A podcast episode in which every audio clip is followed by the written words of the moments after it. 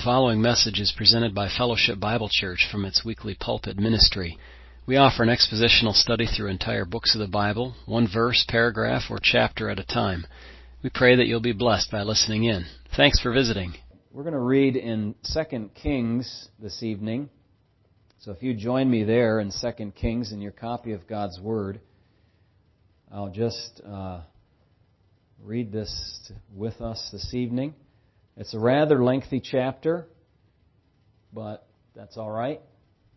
We're here to publicly read the Word of God, which is what we're instructed to do by God and the epistles to Timothy, so that's exactly right. It's good enough for God to tell us, it's good enough for us to do it. So, all right, Second Kings chapter 19. This is interesting because you have an interplay here between King Hezekiah the leaders of Israel, and the prophet Isaiah. Second Kings. And so it was when King Hezekiah heard it. Now, we kind of have to back up and ask ourselves, what did he hear? Remember Sennacherib boasting that God has told me to defeat your land and your kingdom and your nation. And uh, he's saying, I'm coming to do it. Giving him a little warning. Hey, saying, uh, uh, I'll even give you some help here. You know, we'll we'll spot you some horses or chariots or whatever and help you out. So when he heard it, he tore his clothes, covered himself with sackcloth, and went into the house of the Lord. Then he sent Eliakim, who was over the household, Shebna the scribe, and the elders of the priests, covered with sackcloth, to Isaiah the prophet, son of Amos. And they said to him, Thus says Hezekiah, This day is a day of trouble and rebuke and blasphemy. For the children have come to birth, but there is no strength to bring them forth. It's obviously a little bit of an idiom or a proverb that they understood very well. It's like, look, we're just at the end of our rope here. We're at the end of our strength. We can do nothing. We face insurmountable odds, so it seems. It may be that the Lord your God will hear all the words of the Rabshakeh, whom his master, the king of Assyria, has sent to reproach the living God, and will rebuke the words which the Lord your God has heard. Therefore, lift up your prayer for the remnant that is left. So the servants of King Hezekiah came to Isaiah. Just interesting, if you read that word so, you might just kind of read over it, but it's kind of saying, just like what they were told to do, they did in that manner. Like, okay, they carried out what they were instructed. And Isaiah said to them, Thus you shall say to your master, Thus says the Lord, Do not be afraid of the words which you have heard, with which the servants of the king of Assyria have blasphemed me. Surely I will send a spirit upon him, and he shall hear a rumor, and return to his own land, and I will cause him to fall by the sword in his own land. Then the Rabshakeh returned and found the king of Assyria warring against Libnah, for he heard that he had departed from Lachish. And the king heard concerning Tirhakah, the king of Ethiopia, Look, he has come out to make war with you. So he again sent messengers to Hezekiah, saying, Thus you shall speak to Hezekiah, king of Judah, saying, Do not let your God in whom you trust deceive you, saying, Jerusalem shall not be given into the hand of the king of Assyria. Look, you have heard what the kings of Assyria have done to all lands by utterly destroying them. And shall you be delivered? Have the gods of the nations delivered those whom my fathers have destroyed? Gozan and Haran and Rezeph and the people of Eden who were in Telassar? Where is the king of Hamath, the king of Arpad, and the king of the city of Sepharvaim, Hena and Ivah? And Hezekiah received the letter from the hand of the messengers and read it. And Hezekiah went up to the house of the Lord and spread it before the Lord. Then Hezekiah prayed before the Lord and said, O Lord God of Israel, the one who dwells between the cherubim. You are God, you alone. Of all the kingdoms of the earth, you have made heaven and earth. Incline your ear, O Lord, and hear. Open your eyes, O Lord, and see, and hear the words of Sennacherib, which he has sent to reproach the living God. Truly, Lord, the kings of Assyria have laid waste to the nations and their lands and have cast their gods into the fire. For they were not gods, but the work of men's hands, wood and stone. Therefore they destroyed them. That's the reason they were successful. There was no God protecting them. Now therefore, O Lord our God, I pray, save us from his hand, that all the kingdoms of the earth may know that you are the Lord God, you alone. By the way, how do the nations of the world get around this? They just say it's all myth. They just, you know, pass it off as nothing. It's of no import to them. So they thus nullify God's word, as it were, by in their minds by just saying, "Well, it's all made up. It's all just mythical legend, history, whatever." Then Isaiah the son of Amos sent to Hezekiah, saying, Thus says the Lord God of Israel, Because you have prayed to me against Sennacherib, king of Assyria, I have heard. Notice that. Hezekiah twice now has gone to the Lord.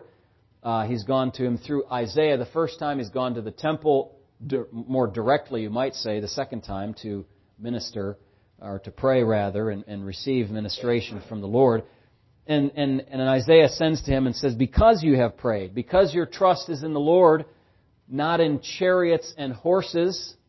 Remember the verse of Scripture that talks about that? Psalm 20, verse number 7. Look that up, make sure that I'm on track there. He's trusting in God.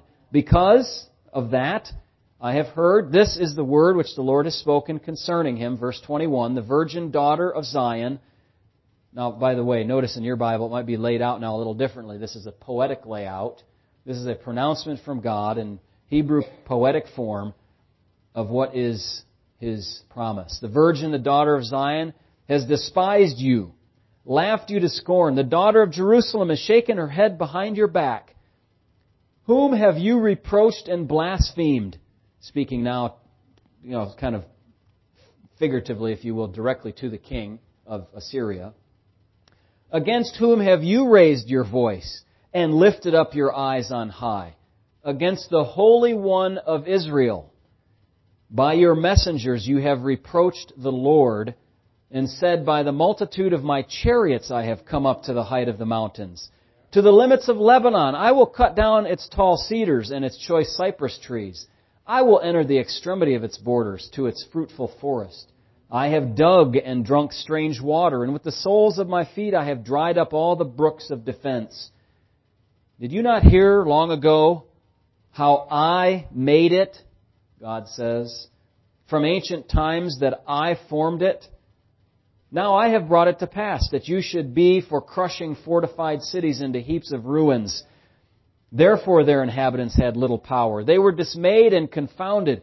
They were as the grass of the field and herb and the green herb, as the grass of the housetops and grain blighted before it is grown. Pause. Notice. God made all that stuff that Assyria was using in its conquering ways, and God appointed them to do that. Kingdoms are, are raised up by God, they're put down by God, and that is what he's saying to them. Look, you're not, you're not going to have a victory against me. The fact of the matter is, I am using you. You might not know that, but that's what's happening. But I know your dwelling place. You're going out and you're coming in. And your rage against me. Because your rage against me and your tumult have come up to my ears, therefore I will put my hook in your nose and my bridle in your lips, and I will turn you back by the way which you came. This shall be a sign to you. You shall eat this year such as grows of itself. Now, I think he's turning to the nation now, to Judah, southern kingdom. You shall eat this year such as grows of itself, and in the second year what springs from the same, and also in the third year sow and reap. Plant vineyards and eat the fruit of them. And the remnant who have escaped of the house of Judah shall again take root downward and bear fruit upward. For out of Jerusalem shall go a remnant, and those who escape from Mount Zion the zeal of the Lord of hosts will do this. Therefore, thus says the Lord concerning the king of Assyria, He shall not come into this city, nor shoot an arrow there, nor come before it with shield, nor build a siege mound against it. By the way he came, by the same shall he return, and he shall not come into this city, says the Lord. For I will defend this city to save it for my own sake and for my servant David's sake. And it came to pass on a certain night that the angel of the Lord went out and killed in the camp of the Assyrians 185,000. And when people arose early in the morning, there were the corpses, all dead. So Sennacherib, king of Assyria, de- departed and went away, returned home, and remained at Nineveh. Now it came to pass, as he was worshipping in the temple of Nisroch, his god, that his sons Adrammelech and Sharezer struck him down with the sword, and they escaped into the land of Ararat. Then Esarhaddon, his son, reigned in his place. He was cut off, just like God said that he would be uh, cut off. You might want to look up some time about Sennacherib in secular history, and uh, I'll make this your homework assignment, okay? Just look it up online and see if you can find something about him and the records of his conquests and wh- how it relates to Jerusalem. I think you might find it somewhat interesting. Okay? We won't go into that further this evening. Thus reads the word of the Lord and uh, the history of the nation of Israel. Uh, yeah, strange, strange things have happened in history, including this this event. So you couldn't have imagined it, uh, how it came about, but uh, God had it all planned out from the beginning, and uh, He did it. So. All right, well, where have we been today in the Bible? Let's think about that for a moment. We talked about this morning the joy of salvation. Okay, more than just the blessing of forgiveness, salvation bigger than than the doctrine of forgiveness, and we looked at a number of things that that is uh, that salvation does for us, that God does in us, with us, to us, and all worthy of our gratitude and certainly worthy of our joyfulness. Of all the people on the face of the earth, we often say this Christians should be the most joyful. We have a lot to be thankful for. We know that uh, the form of this world is passing away. We can kind of see the, the, the ephemeral nature of things, the kind of illusory nature of reality uh, that, you know, people kind of are fixed on that as if it's uh, a, fixed reference point, but we know that it's temporal, it's passing away, it will be burned up, uh, people will be judged, and this is just the uh, kind of opening scene of an eternity that God has planned. So, the joy of salvation. And then we looked at one of the reasons why we can have such joy, and that is because the gates of Hades have been subjugated under the power of Christ, such that death itself and that phrase, the gates of Hades will not prevail against the church, that's what that means, that death cannot enclose you who are a believer in Christ.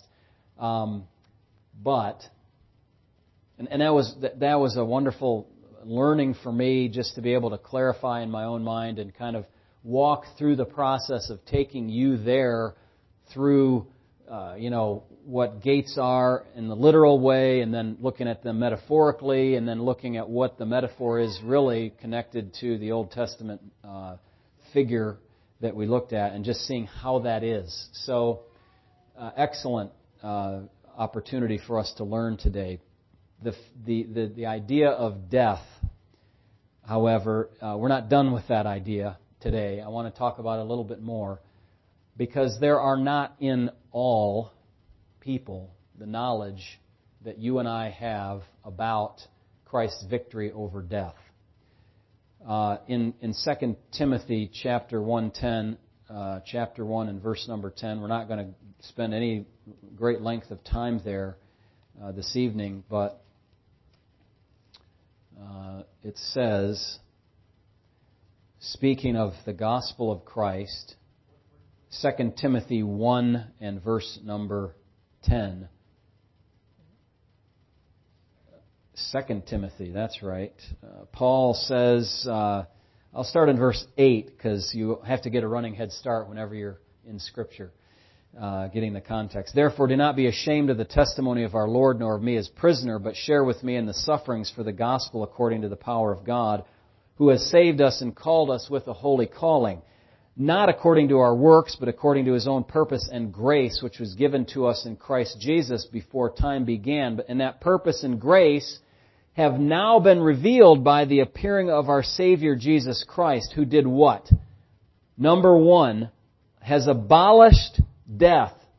And that's kind of like what we talked about this morning. And brought life and immortality to light through the gospel Okay, and then Paul was appointed a preacher to that, an apostle and a teacher of the Gentiles to bring that message to people. Alright, so the problem is that there is not in everybody that knowledge that Christ has abolished death. They have no connection to Christ. They have no knowledge of the significance of this. I mean, many people know what the basic Christian teaching is about Christ dying and, and that sort of thing, but it, it hasn't dawned on them, which is what faith and repentance and regeneration all connected do to us, hasn't dawned on them yet the reality of that and how that impacts their life. As I have been thinking then uh, in the past months about our condition in our present world, it has come to my, uh, my attention that the reason that we're in the fix that we're in is because of the fear of death. And, and complicated by a number of other matters. I wonder why people are so dreadfully afraid of this coronavirus. Uh, you know, it's the percentage, it's the mortality rate, it's the fatality rate, it's whatever it is. And Uh, the evidence is clear, however, that there is tremendous fear. Tremendous fear the extreme and rapid behavior modification for such a long period of time, I think, clearly proves that. And I'm going to spend a little time just thinking about that out loud with you. Despite the fact that if you look at the percentage of people who have gotten sick, and then the much smaller percentage of people who have been hospitalized, and the much smaller yet percentage of people who have well, I'll, I'll go to the next level and said had very severe complications, and then the much in the smaller percentage, maybe not quite so much smaller, who have died. And you've got a, a, a very uh, a problem that has touched very severely a few people, but it has been blown up like this, like it's about to touch us all. And uh, the long period of time in which we have had this behavior modification uh, is, is an important phrase, that idea of a long period. In the short term, at the beginning, obviously we had, uh, you know, to act prudently. We didn't know what we know now. There were terrible predictions, many unknowns, but that's not the case at this point. The, the unknowns have largely been cleared. The doomsday predictions have proven false, and we know where to target our efforts, where to target our quarantines, how to care for people better, how to reduce the spread, and, and all of that stuff. And plus, we just know more about the, the fatality rate of this, and uh, more data has come to light that helps us to think about it more clearly and more level headedly than, than in panic mode. But the proofs of the fear, I think, are, are obvious, and I'll give you a number of them. Number one, government edicts shutting down normal work commercial activity and mandating what is, in effect, house arrest at a time when no criminal cause uh, was uh, given for us to be under house arrest, in effect. Um, the massive scale of that was just tremendous. Uh, there's a, a rapid shift and a massive shift of power in the states away from the legislative branches to the executive branches in many states, if not all of them, seized overnight and without regard for the constitutional system in which we live. If there were, was no fear of something bad, this stuff would not have happened. This, in turn, has led to another phenomenon which sinful people tend toward anyway, and that is the accumulation of power and retaliatory behavior to make people conform to what the authorities wish to be done. This is all driven by fear. Okay? Stoppage of church meetings is a second item for lengthy periods of time. Some churches are, are yet not meeting for worship and the ordinances. Uh, some have said we're not opening until January. Some are suggesting that they will not be back until COVID 19 is eradicated. That may never occur, friends, or at least not for years. If Christians were not in fear and governments trying to shut them down as well, this, this would not be happening. Okay?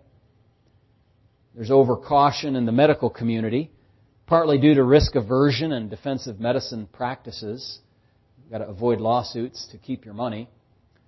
Uh, of course, medical practitioners do not want people to die, and they do not want to be very busy either. But this should not be motivation for people to tell the noble lie, to try to gin up fear so that people will modify their behavior in an extreme fashion to avoid ever getting sick. We don't want manipulation. Well, fear tends to manipulate. Uh, we have uh, avoided a catastrophe. Hospitals are on far, far better footing than they were in April. Equipment and knowledge are much better now, but the big if is always ever present as a generator of fear. What if we go back to worse than April? Yeah, I mean, it's always possible. It's always possible, I suppose. I'm confident personally that we will not go back to worse than April, despite the predictions that have recently come out, of which, yes, I am aware. You have also evidence of fear in the social fabric changes in the population at large. Human nature and government policy has encouraged people to become snitches informal agents of the government trying to enforce their version of morality upon others. On the street, people are more standoffish. Forget about hospitality and, and similar things in, in many cases. Of course, you have the extreme other end of people that are just foolish and gather large groups of people together without regard for human life. I think of the college parties on campuses that uh, cities are trying to cut off. Uh, people, even in the church, are strongly divided on the right course of conduct to the point of anger and hatred and even leaving the church. I know of one case of a deacon leaving another church to go to a, a second church. The strange thing is, or the ironic thing is, the second church is doing basically the same thing the first church was, just a couple weeks different. And so, why this, this anger and upsetness and hatred and it's all caused by fear and a slavish obedience to governing authorities who do not have a legitimate authority in the realm of church worship in the first place. This is not mere prudence. Fear is hasty like this. prudence is patient. It's a very good rule of thumb. When everybody's a Twitter about things, you know, and that means something now new than it didn't before, but when everybody's, you just say, look, stop a second and think. Think. Don't let panic take you over. And there are other strange features of our situation that demonstrate that fear is upon our world yet at this time. There's a subtle change of terms of the social agreement that we kind of hatched back in March to combat the virus. At first it was 15 days to flatten the curve people largely agreed to that premise and were willing to take a couple or three weeks to bring the virus down. But now people at large are unquestioning in their adherence to the idea that we must reduce the number of cases as close to zero as possible. We won't return to church activity or sports activity or whatever until the risk is zero. You know, uh, one state has said we won't open until the test positivity rate is under 2%. Well, if all you're doing is testing sick people, you can make that test positivity rate over 2% as long as you want. It's a very difficult metric to, to tend to. And certainly the granularity is wrong. It doesn't take into account regional differences and, and all of those things that need to be taken into account. This risk intolerance is a manifestation of fear changing from deaths to cases. That's the subtle change that has happened that people haven't noticed really. Some have, but others haven't. Uh, is uh, an effective shift to continue societal stoppage. The number of deaths today seems to have faded into the background in terms of importance. Not, I'm not saying it has or entirely has. It just now it's cases, cases, cases. It's my view that cases are basically irrelevant, like other coronaviruses. It is deaths and severe complications and like stroke that really matter. If we have millions of cases but very few deaths and strokes, that would be, to my mind, a smashing success. I wonder if you might agree. I mean, we have a lot of colds, we have a lot of flus, we have a lot of those kinds of things, and we don't really bother about it. I mean, they keep track of the cases and that sort of thing, but it's just the severe cases that are the problem. Number six on my list, a seeming failure to recognize that risk is unavoidable in life. Society's lived with far worse situations in terms of death and disease than we do for most of human history. Uh, uh, I'll go off my little uh, notes here, which are available on the website, by the way, and just note 70 some years ago, 75, uh, men signed up for almost certain death to fight a war to guarantee the freedom of the United States. And they got off boats at Normandy and Utah Beach, knowing that they were going to be shot at by a very skilled army. And they did it. And today, that percentage of people who get it and have symptoms, sick and very sick and die, is vanishingly small compared to the risk tolerance that the greatest generation had. Listen to this. Go back 100 years. Lifespans in 1920 were somewhere between 55 and 61 years for men and a little longer for women. Okay? Every one of you over 60 in that circumstance, in that, in that time period 100 years ago, you'd be on borrowed time. 100 years before that, in 1820, life expectancy at the time of birth for a man was 39 years in 1820. And for women, it was 43 and a half. Give you the extra six months, okay? If you made it to 20, you know how the life charts are. If you make it to 20, then it's likely you're going to make it farther down the line than 39 because you've passed the very dangerous part of the initial year two or five years of life, you know, and infant mortality and all of that. So you might expect to live, if you're a man, into your early 40s. Think about that. People lived in that environment, went to church, did society, did work, commerce, all those things. And it was dreadfully deadly to be alive. I mean, 40 years old? I'm on, I'm on borrowed time. You know? And uh, actually, we all are if you think about it. You know, it's true. That's right, right from the start. That's right. You have a 25%, is it 25? In Michigan? 25% chance of being aborted if you're in a woman's womb? Crazy stuff. Insane. You don't, I mean, go look that stat up. I had, some in my head is there, but I mean, it might be wrong. But it's something crazy like that. Just, just weird. Now, when people live to 78 or 80 and die from COVID, men's expectation of life today is around 81, then there's panic in the streets. Now the society seems to demand that the government protect us from all risk at the cost of much liberty. That's fear. Wisdom recognizes that zero risk is impossible. Look, we of all people are most prudent. We don't add unnecessary risk to our lives. We, always hasten to add that because somebody's always going to take what I say of this stuff out of context and they're going to say, oh, I just ca- throw caution to the wind and be an idiot. That's the last thing that I'm going to be. You know, exactly. Don't be ridiculous. Thank you, brother. We just keep that on a loop and uh, remind people. The other another area that shows that fear is driving this is irrational behavior. Irrational behavior. There's probably a bunch of examples that I could think of, but you know, we we uh, we have you know many students in a classroom, but we can't have more than a few people in other in other contexts, or um, you know things like that.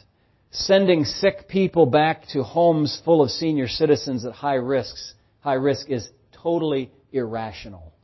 Totally irrational. Particularly when field hospitals were ready to receive them, yet those hospitals went largely unused, you might recall. In our own region and around the world, field hospitals set up ready to receive patients and they got five patients and they were equipped for a thousand.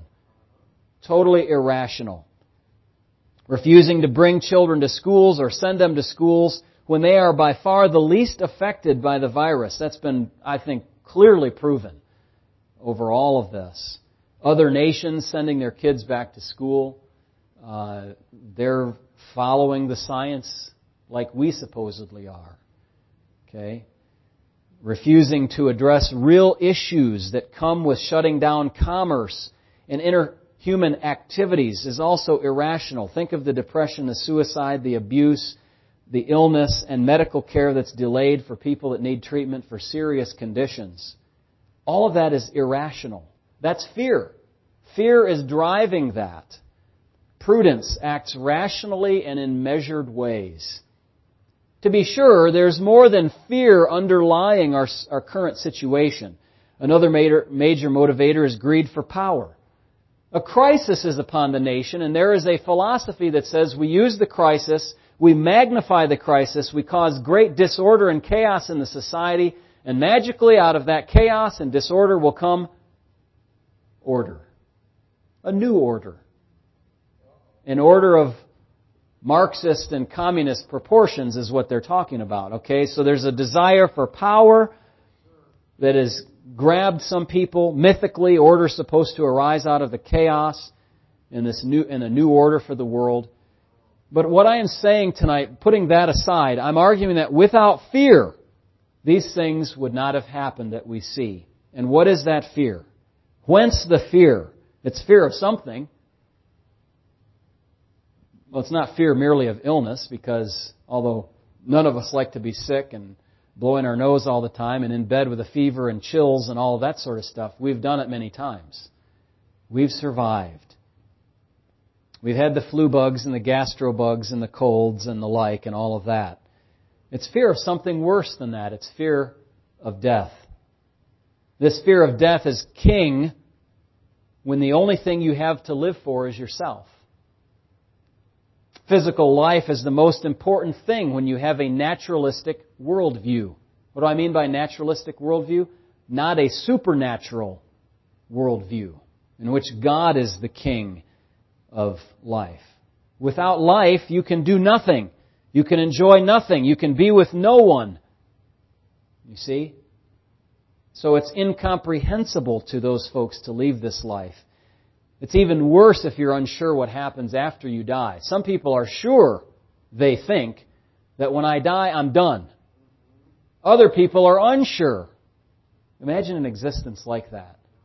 That you don't know the truth about life and death. And this fear is magnified when we consider the truth that every person at base, in the foundation of their being, knows God and knows in some rudimentary way the, the law of God. Romans 1.19 tells us that they knew God, but they did not glorify Him as God. They, they saw the eternal power and deity of God from the creation. They knew the law of God in their hearts. God put it in the image of God that's in every man. Each is convinced in their own conscience that they are guilty of breaking that law. It's interesting when you watch a video of Ray Comfort on the beach, uh, wherever he is in California, ministering to people, and he asks them questions, getting at their conscience. The law of God says, do not steal. Have you stolen? Yes. Uh, do not lust. Have you lusted? Yes. Uh, do not worship other gods. Have you blasphemed? Yes. They admit it. And so he says to them, by your own admission, your conscience is telling you that you are a liar and a thief and a, adulterer and a blasphemer. And the Bible tells us what the penalty for that is. You know that. We know that because God has given us a conscious conscience. Now, their conscious awareness of their conscience might not be very well activated. It might not be bothersome to them until later in life or, you know, in the valley of their life when things are low or when they face God as judge. But the conscience and the existence of God is in the mix and undergirds people's fear of death. People, as I said this morning, have eternity in their hearts. They know something is beyond this. I mean, that's clear. Every, you know, people talk about the afterlife. They know something. They have this sense, but they always explain it incorrectly if they explain it outside of God's Word. They know God is displeased with sin, at least this. They will not be able to argue when they face God at judgment. Can you imagine? A sniveling little human telling God that he's wrong? No. It's not going to work. Hebrews 2:15. Let's go there. There's our, that's our target text, just that one verse this evening. All this has been kind of introductory to that. Hebrews 2:15. Starting back in verse 14, inasmuch then as the children have partaken of flesh and blood, he himself likewise shared in the same, that through death he might destroy him who had the power of death, that is, the devil. Paradoxically, the Lord used the tool which is used against all humans, that tool itself, to defeat it. And how did he, and what did he do? It says, and release those. So not only did he, did he destroy him who had the power of death, that is the devil, that's katargeo, that verb, to render powerless, not to annihilate or, or erase. Devil still exists, obviously. And release those who through fear of death were all their lifetime subject to bondage. Subject to bondage. They're held in slavery all their lives by the fear of death. That's an alternative translation of this verse. Through the fear of death, their lives were a kind of slavery. Now we know, you know, we might think that, that Paul would have said here that, that, um, you know, they were slaves, we were slaves to Satan. Or maybe he would say we're slaves to sin. And a, I don't think we're slaves of Satan, but slaves to sin is certainly true. That is exactly right. Romans 6 tells us that. But this text doesn't say that. It says another thing. We're also enslaved through the fear of death. So the fear, the bondage, yeah, that's good too. Uh, that bondage that comes because of, of the fear of death. They have, people have no freedom in life because they cannot handle death. No freedom in life because they don't know what to do with death. It's, it's like, uh, it's a hundred times better than this illustration, but imagine if you have a situation in your life where you have zero debt. Maybe you had a house note and a car note and you finally paid them off and you're like, oh, I'm free. My budget, you know, it's better. Uh, it's it's freer now because the borrower servant to the lender, so you're not a servant anymore. Times that by a thousand or a hundred or whatever, and say, look, when you know about the end of your life, then you have a glorious freedom in your life to live for God. How exactly is it that death enslaves people? This is somewhat of a mystery to me still. But it has to do with this. Man will sooner do many things than die. Thus, he is in a sense enslaved to it. This fear of death produces a bondage caused by dreading to die, and that can be taken advantage of by humans with power threaten to kill the person or to take away their life or family if they don't do what they're told or take away their freedom. Even things as heinous as participating in the Holocaust people did, German people did, in order to save their own skin.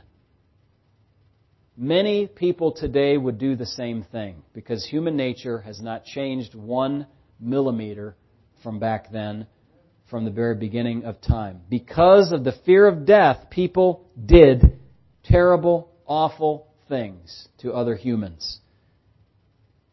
This is an evidence of the enslaving nature of death. People will sin egregiously to avoid death. Right? Now listen. This is the height of irony. because it is sin itself that causes death in the first place. Why would you serve sin more in order to avoid the death that sin causes? I mean, you know, take the whisk and just scramble up your brain. That's what it is. It doesn't make sense. Others cause death in order to cover up their sin. You know, you commit a crime and there's a witness. So what do you got to do? Well, you got to kill the witness, right? Because they'll tell on you. Or you uh, commit an indiscretion and, and uh, somebody becomes pregnant, and so what do you do? You do an abortion to get rid of the evidence. You kill. And so on. Listen to a couple of quotations on this. One commentator on Hebrews writes this In the Greco Roman world, fear of death was recognized as a form of slavery. Are you a slave and afraid of death?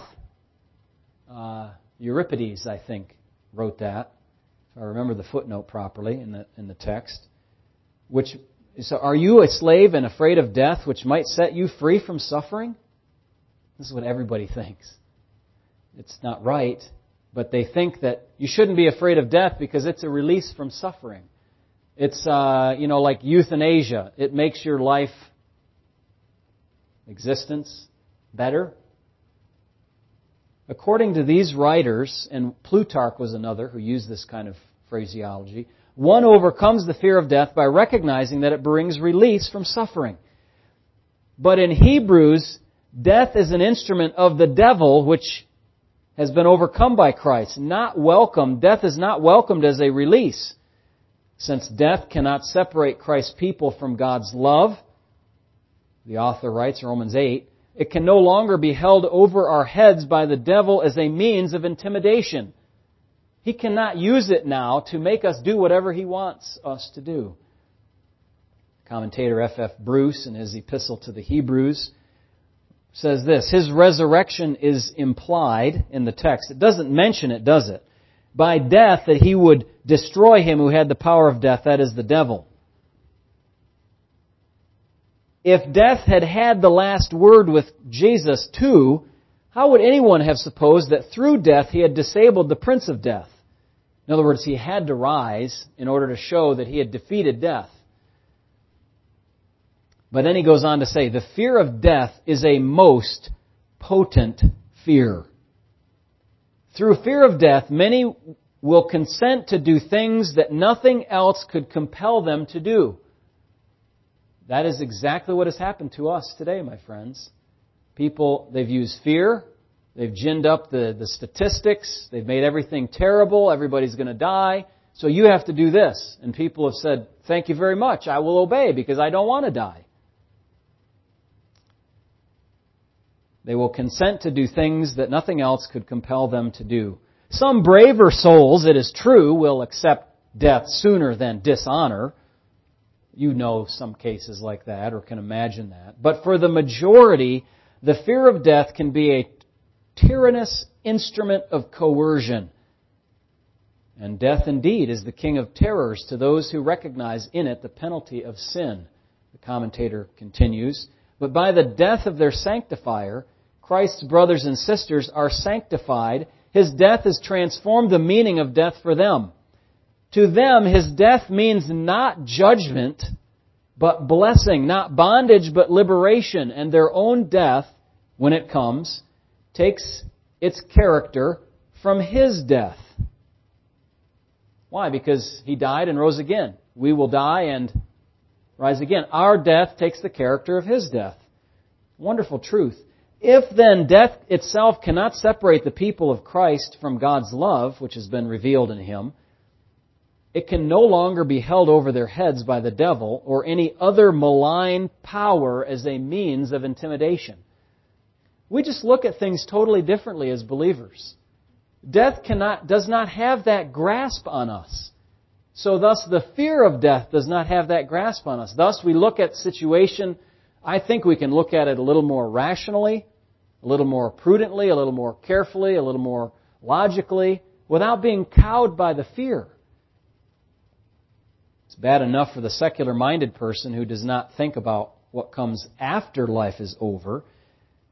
But it's even worse for somebody who understands that death is the penalty of sin and that beyond death lies eternal death waiting to swallow its victims. The gates of Hades are going to shut in people into those gates and they never will escape. Now, inasmuch as we understand what the Lord has done for us, I'm way past the, the uh, quote now, I'm on my own things here. We need not to feel the dread of death. In some way, I think we get this idea because we do not have expressions like you see in the Old Testament about how foreboding the grave is, how gloomy death and Sheol are. Death, we know, cannot separate us from the love of Christ. There's this secular notion reflected back in the Greek philosophers that death is okay because it marks a release from suffering. But that's short sighted for two reasons. It ignores that death is wielded by Satan, and it ignores that for the unbeliever, death actually brings more suffering, not less suffering in eternal torment. This is what Jesus delivered us from. He brought life to light and abolished death. 2 Timothy, back to that again. So what does the Christian faith do for us in this area of the fear of death? It releases us, Christ releases us, who previously feared death, from the penalty of sin. From Matthew 16:18 this morning we learned that we can be assured, we can be bold, we can be witnesses for Christ and win others out of death into the joy of salvation and real life that they have available to them in Christ. We don't have to be fear, fearful. In fact, Jesus tells us in Matthew 10:28, "Don't fear those that can take the body. Fear those who the one who is able to destroy the body and soul in hell. Fear of God is the beginning of wisdom." Psalm 110 or Psalm 111 rather, verse 10. That's more commonly known from Proverbs 1:7 and Proverbs 9:10 and Proverbs 15. The fear of the Lord is the beginning of knowledge but fools despise wisdom and instruction. Fearing God more than fearing death takes our focus off of earthly things and keeps us from improperly fearing those kinds of things. Now, there's one other factor besides the fear of death that I think has driven what we see in the world today. Now, I, already talked about the love for power and the political movement of, you know, uh, order supposedly rising from chaos and all of that. That's a, a political reality we can get into another time. That's a demonic philosophy, by the way. But there, there's another more broad aspect of that which I want to touch on. The fear of death is stoked by the forces of evil in the world. And I'm talking about demonic powers now. The circumstances in which we find ourselves are not merely of human construction. And that's what we have to recognize. It was not merely humans who were playing with bat viruses in a lab, or carrying the virus to others in the marketplace, or traveling widely, or covering up the human transmissibility of the virus. It was not merely people who neglected to stockpile enough personal protective equipment or ventilators or other medical equipment. It's not just those who went out when they felt sick it's not just people who gave orders to shut down the economy. It's not mere humans who are accumulating power at a horrifying rate.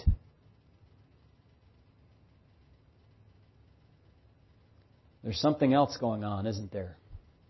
By the way, let me pause. Think with me for a moment about the nation of Egypt. Not today, but during the days of Joseph. They faced calamity, catastrophe, not a virus, but a famine. Remember? Seven years of plenty, seven years of famine. And what happened in that nation when that occurred? Well, Joseph was very wise and he saved people alive through the uh, wisdom that he had to store up during the years of plenty. He saved 20% of the plenteous years so that they would have enough to get by in the years of famine. And to, and to sell internationally, by the way, as you know, right? But what happened in the economy of the nation of Egypt during that time? There was a massive accumulation of power to the Pharaoh.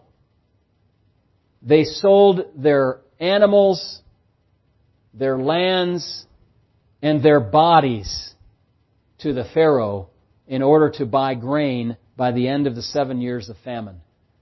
The catastrophe and the fear of death led to an upheaval of the entire society within a short span of years so that the government owned everything, even the bodies of the people.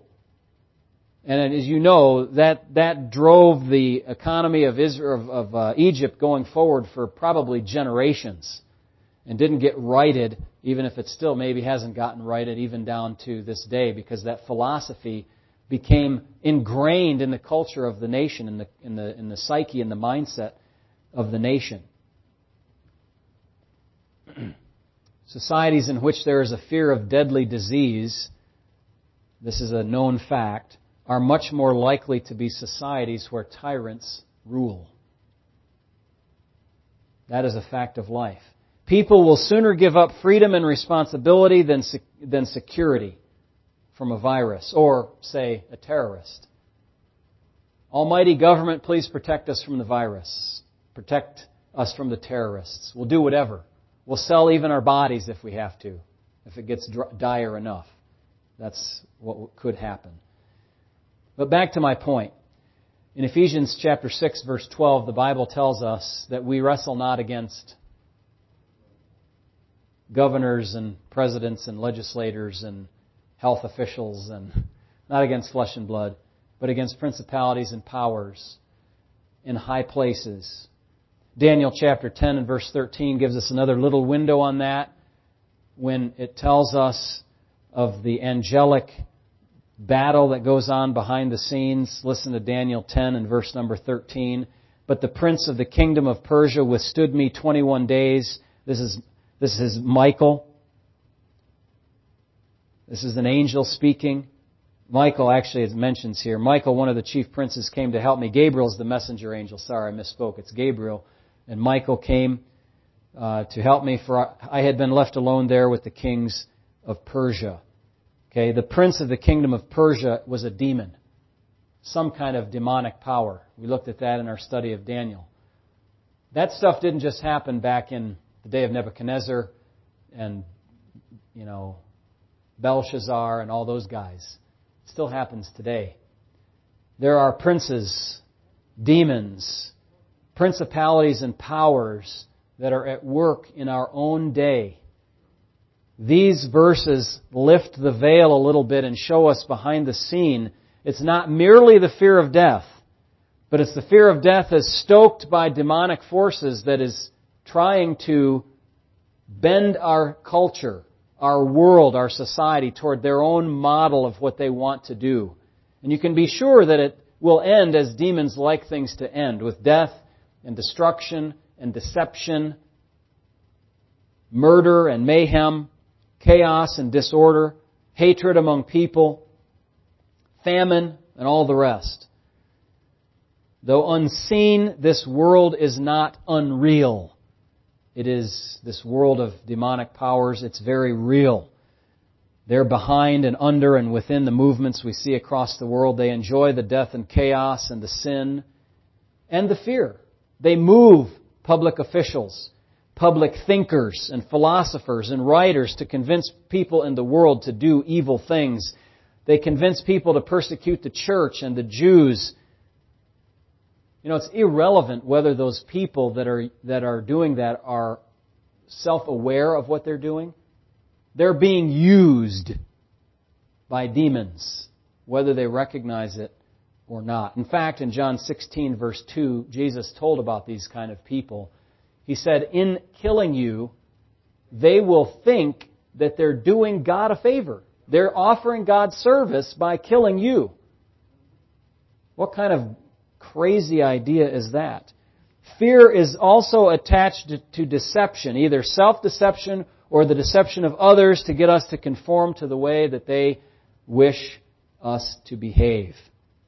Now, uh, I can imagine some are objecting and saying this all seems a bit excessive. Aren't you a bit too worried about things? Uh, I'm not really worried. I'm just an observer of facts and uh, history. Note now that I'm not just talking about COVID. Okay? We're not living in a world that is only, the only problem is COVID.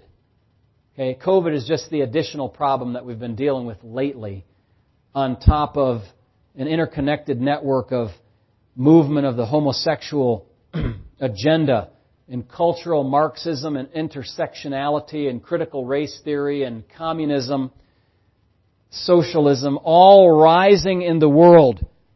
All of this fits the biblical model of the coming Antichrist who will rule the world, promising peace and maybe a lessening of fear and putting himself up as the Savior of mankind, demanding ultimately worship and all the rest that we know about from the books of the Scriptures. We're not on board with that program.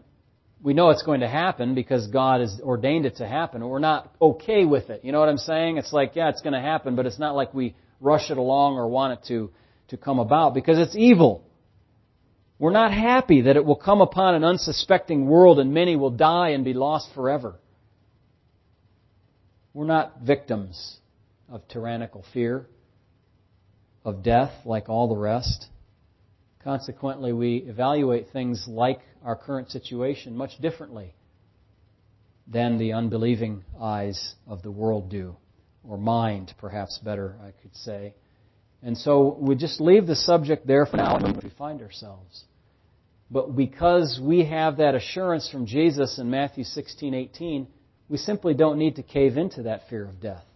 Hades and its bars cannot gate you in because you have been freed from sin and from death in the Lord Jesus Christ. So you can have joy because you're saved. Amen. Heavenly Father, we are so grateful to you for showing us in your word the kinds of things that are really going on in the world. These are tremendous events in our day, and they have tremendous implications they have tremendous forces working behind them and behind the scenes, and also tremendous emotions. And that driving force, that, that most potent of fears, death itself, driving people to behaviors that they would never have contemplated a year ago. Our God in heaven, help us to be different. You've caused us to be separate from the world, not the same as the world. And so we pray through Jesus Christ our Lord. Amen.